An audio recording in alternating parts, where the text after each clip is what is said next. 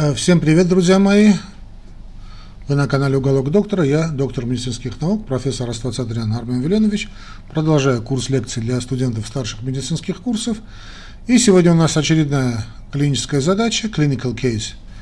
И давайте я сейчас попрошу, а вот вывели уже у меня на, значит, на монитор вопрос, значит, клинический случай, да? Давайте этот клинический случай мы будем э, внимательно рассматривать. Друзья мои, прошу вас быть внимательным. Так, Больная 50 лет доставлена в клинику с жалобами на головную боль, так, высокую температуру, резкую колющую боль в правой груд, половине грудной клетки, усиливающуюся при кашле, а, одышку, кашель с мокротой ржавого цвета. Ну, понятно, куда клонит. Заболевание началось остро после переохлаждения. Больна второй день. Он считает себя больной второй день. То есть, да, объективная температура 39-40 э, градусов. Ого. Общее состояние тяжелое. Лицо гиперемировано, на губах определяются герпетические высыпания. Частота сердечных сокращений 22, а 28, да, 28 в минуту, ну тахипноя. При осмотре правой половины грудной клетки остается при дыхании – при пальпации голосовое дрожание справа усилено. При перкуссии справа над нижней долей определяется притупление звука. Ага. При аскультации справа над нижней долей дыхание ослаблено, визикулярно определяется крепитация. Ну, немножечко рано для крепитации, но неважно. Тоны сердца приглушены, пульс 110 в минуту, ритмичный, давление 110 на 70 Пульс 110, я не думаю, здесь будет и больше, чем 110 ударов в минуту. Давление 110 на 70 может быть. Абдоминальной патологии не выявлено. Ну, в принципе, понятно, с чем мы имеем дело. Вопрос, задай, значит, сформулируйте, обоснуйте э, положительный, предположительный диагноз. Тут особенно думать не надо. Вот, конечно, мы имеем дело э, так называемой крупозной пневмонией, или как сейчас говорят, ну, в данном случае это внебольничная пневмония. То есть, определенно, значит, э, круп целый вовлечен да, в процесс, по всей вероятности, но там рентген надо будет еще посмотреть. Значит, внебольничная пневмония, она определяется как пневмония, которая приобретена за пределами больницы. Ну, так как это действительно внебольничная, можно назвать так, внебольничная крупозная пневмония, воспаление легких. Друзья мои, чаще всего выявленными возбудителями оказываются стрептококус пневмония, гемофилус инфлюенция, ну и некоторые, некоторые атипичные бактерии, скажем, та же хламидия. Хламидия пневмония или микоплазма пневмония, иногда легионелла, кстати. Особенно вот э, в жаркие периоды легионелла тоже может быть. Но тут про жаркий период не написано. Э, дело в том, что, скажем, когда температура воды в источниках, которые снабжают нашу, значит, ну, так скажем, нашу систему водоснабжения в домах выше 25 градусов, это идеальная среда для размножения всякой дряни, в том числе и легионеллы. Это бактерия, это бактерия. Ну и, конечно, вирус. В данном случае явно это вирусная пневмония, вирусное, очень острое начало, это явно вирус – Э, симптомы и жалобы включают, значит, э, лихорадку, ну, уже понятно, кашель, выделение мокроту, мокроты, плевритическая боль в груди. Здесь, кстати, как таковая боль, то тоже, чтобы вам было бы понятно, друзья мои, эта боль не связана с, собственно, с, так скажем, с альвеолами, да, воспаление легких, это альвеолярный да, процесс. Это переход воспаления на плеврит, на плевру. Плевра очень болезненна, сами, сама, сами альвеолы абсолютно не безболезненные. То есть здесь пневмония сложилась с плевритом, конечно. А сама боль, она не, не, не то есть она может быть и может не быть. Кстати, это очень часто, когда больной тяжело и мучительно кашляет, да, вот эти боли при дыхании тоже может быть, то есть мышечные боли. Но здесь все-таки, наверное, именно плевритическая боль, потому что описывали э, автор вопроса, то, что одна часть отстает, правая, да, ну, одышка, в данном случае тахипноид, тахикардия. Все, в общем, в эту картину входит. Диагноз ставится на основании клиники.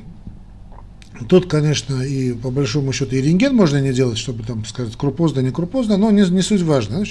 Это пневмония. которая развилась вне больничных условий, то есть вне больничная, по всей вероятности, крупозная пневмония. Как мы это дело лечим? Ну, я думаю, этот вопрос будет. Просто сейчас я скажу, что лечение проводится у нас эмпирически выбранными антибиотиками. Сразу же назначают. Я лично люблю в таких случаях назначать амоксициллин. Мой, я такой, знаете, сейчас я не, не буду говорить с компанией, чтобы меня не как-то заподозрили в рекламе, да, но вот этот пенициллиновый ряд, они себя очень здорово значит, зарекомендовали. Вот амоксициллин работает очень здорово.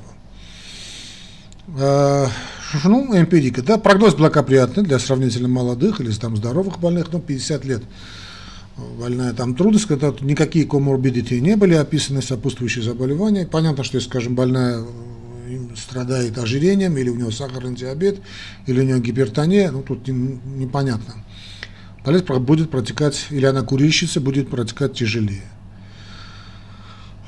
Значит, некоторые пневмонии, особенно вызванные значит, э, пневмония, стафилококус, э, значит, стрептококус пневмония, легионелла, золотистый стафилокок или тоже вирус гриппа являются тяжелыми, иногда очень тяжелыми для ослабленных больных пожилого возраста. Ну, здесь 50 лет все-таки я не могу считать пожилой возраст никоим образом – Э, давайте мы перейдем э, значит, на что, на другие моменты, которые, значит, наверное, э, значит, будут интересовать значит, клиническую задачу, но просто скажу, на что надо обращать внимание. Надо понимать, что вот в таких сложных случаях внебольничная пневмония является одной из ведущих причин смертей в развитых странах, скажем, в развитых да не только развитых, значит, в тех же Соединенных Штатах Америки, в Европе, у нас, да, в нашем регионе. То есть, если боль, так сказать, я скажу вам так, если человек не умирает от инфаркта или инсульта, или осложнения сахарного диабета, ну или не попадает под машину, да, то явно, значит, причина, ну, онкология, да, онкология, конечно, рак, то высока вероятность, что, значит, триггером смерти послужит именно пневмония, внебольничная, да, любая пневмония.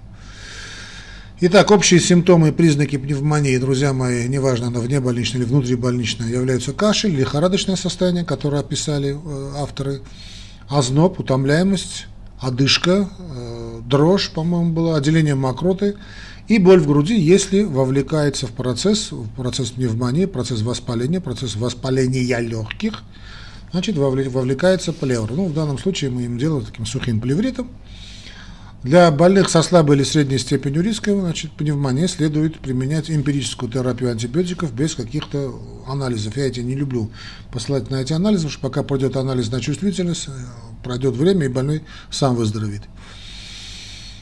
Э, значит, и тут надо еще один такой момент, я не знаю, это вам понадобится или нет, но если вы ответите на экзамене, выпускном экзамене, это по большому счету это лекции для студентов, которые готовятся значит, сдавать выпускные экзамены, значит, следует рассматривать в таких случаях иногда, то есть да, вот альтернативные диагнозы, в том числе тромбоэмболию легочных сосудов, особенно если признаки и симптомы пневмонии не являются типичными. То есть вроде бы картина пневмонии, но она какая-то очень такая резистентная, да? Потому что понятно, если человек не умер от тромбоэмболии легочных сосудов, развивается инфаркт легкого, тромбоэмболия, да, собственно, дает картину похожую очень на пневмонию, которая очень тяжело лечится. Ну, это так, скажем, да, вот так, чтобы украсить ваш ответ. Давайте посмотрим, какие у них еще будут к нам вопросы. Значит, значит мы а, разобрались с диагнозом. Здесь у нас значит, внебольничная крупозная, а, по всей то есть не по значит, пневмония. Назовите необходимые дополнительные значит, исследования. Ну, как мы можем обосновать? Да, да обоснование анамнеза тут понятно, да, что синдром интоксикации, озноб, кашель, одышка, ржавая мокрота – то есть бронхопневмония, да, тут еще идет, выделяется это все. Ну и острое начало заболевания после переохлаждения. Э, мне тут трудно сказать, она вирусная, очень похожа на вирусную пневмонию, не, не описан контакт э, с другим значит, товарищем, больная не описывает, или тут э, создатели этого, этой задачи не описали нам, что кто-то там у него в роду, то или там, ну что там в роду, из окружающих переболел приблизительно вирусом гриппа или нет, но герпетические высыпания, в общем, говорят о том, что явно тут у нас вирусный характер, и вот лихорадка, да, вот это гиперемия лица, вот эти герпетические высыпания, острое, значит, острое все начало все-таки говорит о том, что здесь явно значит, вирусная пневмония. А то, что вас вовлеклось, вовлеклась плевра, оставание пораженной грудной стенки при дыхании, очень часто так и бывает, да? А, но, конечно, это отставание надо еще и заметить. А, перкуторно, ну классика, да, вот опеченение, притупление звука над нижней долей правого легкого, правда, притупление наступает, оно не так быстро наступает, но неважно, в общем-то, второй день. Усиление голосового дрожания, ну, тут тоже на второй день это все описано, может быть. А вот ослабление визикулярного дыхания крепитация, да, почему бы и нет. Крепитация чуточку позже обычно бывает, но это еще не факт. Так что все очень похоже на то, что высочайшей доли вероятности это именно пневмония есть. Что нам э, дополнительные исследования? Значит, ну какой тут анализы? Ну тут э, можно сделать анализ крови, хотя там и так все понятно. Значит, э, можно сделать микроскопическую, макроскопическое, то есть бак исследования, значит, мокроты. Ну, выявляют, если такой вопрос стоит, надо выявить чувствительность к антибиотиками, но все-таки эмпирическое назначение это правильно, да, ну, для вашего профессора, так скажете, что делаете посев и прочее, выявить чувствительность к антибиотикам, хотя это э, пока посеете, пока высеете, пройдет недельки две, я уже снова говорю, больной давно или выздоровеет, или, или совсем плохо будет. Но рентген, да, да, значит, мы увидим затенение соответствующей доли легкого. Что тут у нас вопрос еще есть? Какие осложнения могут быть? Ну, осложнения какие могут быть? Плеврит уже вовлечен, в этот процесс. А, что там еще может быть? Ну, все, что связано с осложнениями. Это может развиться дыхательная недостаточность. И это является причиной смерти у пожилых больных или у больных с comorbidity. Да, тяжелое, конечно, состояние. Очень тяжело из этого состояния выводить. Очень тяжело. А, значит, что еще может быть? Ну, может присоединиться и, э, собственно, сердечная ткань, миокардит может присоединиться. Может присоединиться и почечная патология, может быть, то есть, то есть какие-то будут нефриты очаговые, да. Может, кстати, присоединиться и значит, менингит. Но это уже смертельные, конечно, уже идут осложнения. Да, но что касается сердца, это может быть и все, значит, все стенки сердца, и миокардит, и панкардит, и перикардит, и может развиться сердечная недостаточность, может развиться абсцесс легкого. Это все, конечно, те случаи, когда есть молниеносные формы пневмонии, довольно опасные для молодых людей. А, все это мы имеем в виду. Но в подавляющем большинстве случаев, если человек значит, молодой относительно, да, то процесс протекает относительно стабильно. Значит, ну, я не знаю, что тут будет, определите вашу тактику в отношении данного больного, расскажите о принципах лечения, прогнозы и профилактика. Ну, тут, по-моему, профилактика уже человек заболел. Э, значит, если температура 40, тут под 40, да, ну, можно, в принципе, больную и госпитализировать. Что касается, я, наверное, понимаю, тут намек идет на антибиотикотерапию, здесь делается, все-таки, э, друзья мои, делается упор на Dead in day, и вот тут написана интоксикация. Да? Если она описана, то давайте мы проводить дезинтоксикационную терапию. А именно, мы проводим значит, обильное питье, но так, чтобы не спровоцировать сердечную недостаточность. Кстати, у больных сердечной недостаточностью пневмония смертельна.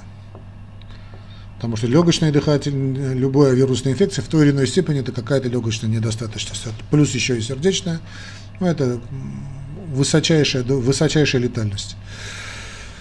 Если сердце здоровое, ну, хотя бы даже относительно здоровое, даем пить, капаем, значит, вену много воды, там уже на любителя, кто-то рингер капает, кто-то просто физраствор капает, но тут главное, чтобы капало. А если больная ослаблена, можно и глюкозочки немножечко покапать, да, тут главное, чтобы постоянно работали почки, что идет борьба организма с инфекцией, значит, антитела, антигены и прочее, прочее, огромное количество токсических веществ образуется в организме, все это должно выходить. Именно плохо становится больного вот это все явление интоксикации от, от продуктов распада, все это надо выводить из организма, лучше через почки, так что надо помочь почкам мобильным питьем. Вот, если больная может пить, больная, минеральная вода, шикарно. Очень хорошо работает и соки, морсы различные, чаи, вот эти народные медицины с малиновым вареньем, да, молоко, если нет сахара, э, там, с медом, да, пожалуйста, пожалуйста. Что касается антибактериальной терапии, то здесь я бы повременил. Значит, можно сбивать температуру любыми средствами. Да, я лично очень люблю, э, я понимаю, что на экзамене вы так ответить не сможете, анальгин с димедролом. Ну, это такое старое проверенное средство, которое работает, ну, как ядерная бомба, с шикарным эффектом. Там и множественные, и противовоспалительные эффекты, э, и э, антигистаминовые эффекты димедрола. Очень здорово, потому что любой все равно идет какой-то иммунный процесс, аутоиммунный процесс, аллергизация идет какая-то. И, в общем, здорово это вот сочетание работает. Но нет, скажем, можете сказать и парацетамол какой-нибудь, и бубруфен какой-нибудь. В общем, ну, классика нестероидных противов... НПВС, да, нестероидных противовоспалительных средств. Я бы подождал еще 2-3 дня, если можно сбивать температуру, если температура сбивается и на третий, четвертый день температура не нормализуется, вот тогда уже понятно, что мы имеем дело, значит, уже с присоедин... оверинфекцией или суперинфекцией, присоединившейся бактериальной инфекции, тут уже надо делать вот эти все антибиотики. Да? Ну, я сказал, что люблю амоксициллин. В данном случае, конечно, лучше подождать очень острое начало, 40 градусов тут же подскочило, явно какой-то вирус. Ну, давайте потерпим. Дадим организму воз... время, чтобы он справился, потому что очень вот это такая э, ошибка, она фундаментальная, я считаю, и вот последние эти годы это, с этим психозом под, под названием пандемии начали назначать антибиотики. Я более чем уверен, что одна из причин такой непонятной смертности высокой – это неправильная терапия. Ну, если мы сможем сбивать температуру, больной, больная значит, чувствует себя более-менее нормально, то можно потерпеть. На четвертый день можно и подключить антибиотики. Ну что тут, ну, профилактика, друзья мои, это, значит, несерьезная вещь, общий, ну что ж несерьезный, ну это здоровый образ жизни. Там и закаливание организма, ну, насколько это возможно, рациональная физическая культура, правильное питание, да, и если это на, на, на рабочем месте больная заболела, объяснить, что надо как-то тепло одеваться, тут время сезона не описано. Ну, отхаркивающая терапия и так далее, и так далее, и так далее, и так далее. В общем, в принципе, я думаю, мы этот вопрос разобрали. Вот этот случай был у нас, значит, внебольничной крупозной пневмонии. Мы больную вылечили, объяснили, если у нее есть плохие привычки курения, значит, обязательно бросить курить, это правильно в любом случае. Если ожирение похудеть, если гипертония следить за давлением и так далее. Вот и все, друзья мои, по теме, значит, э, пневмония. Ну, сегодня у нас была пневмония. Оставайтесь на связи, поддерживайте наш канал э, вашими лайками, вашими комментариями, распространяйте наши эти лекции. Ну, если возможность есть поддержать нас материально, вообще это будет шикарно, потому что без вашей материальной помощи, как вы знаете, канал существовать не может, тем более в наше сложное время. А как это сделать? Довольно просто. В описании к этому ролику есть все варианты, значит, но если вы, значит, гражданин России, или вы на территории России и пользуетесь услугами Сбербанка, можно сделать перевод через Сбербанк онлайн на Telcel, мой кошелек это Telcel, это Telcel, это армянский такая, армянский аналог, да, Найди мой номер телефона, он в описании к этому ролику есть, и прямо на номер телефона перевести эту денежку. Ну, если это не нравится, эта система, там другая, другие методы тоже описаны. Всех благ вам, друзья мои, оставайтесь на связи. Удачи на экзамене. Пока.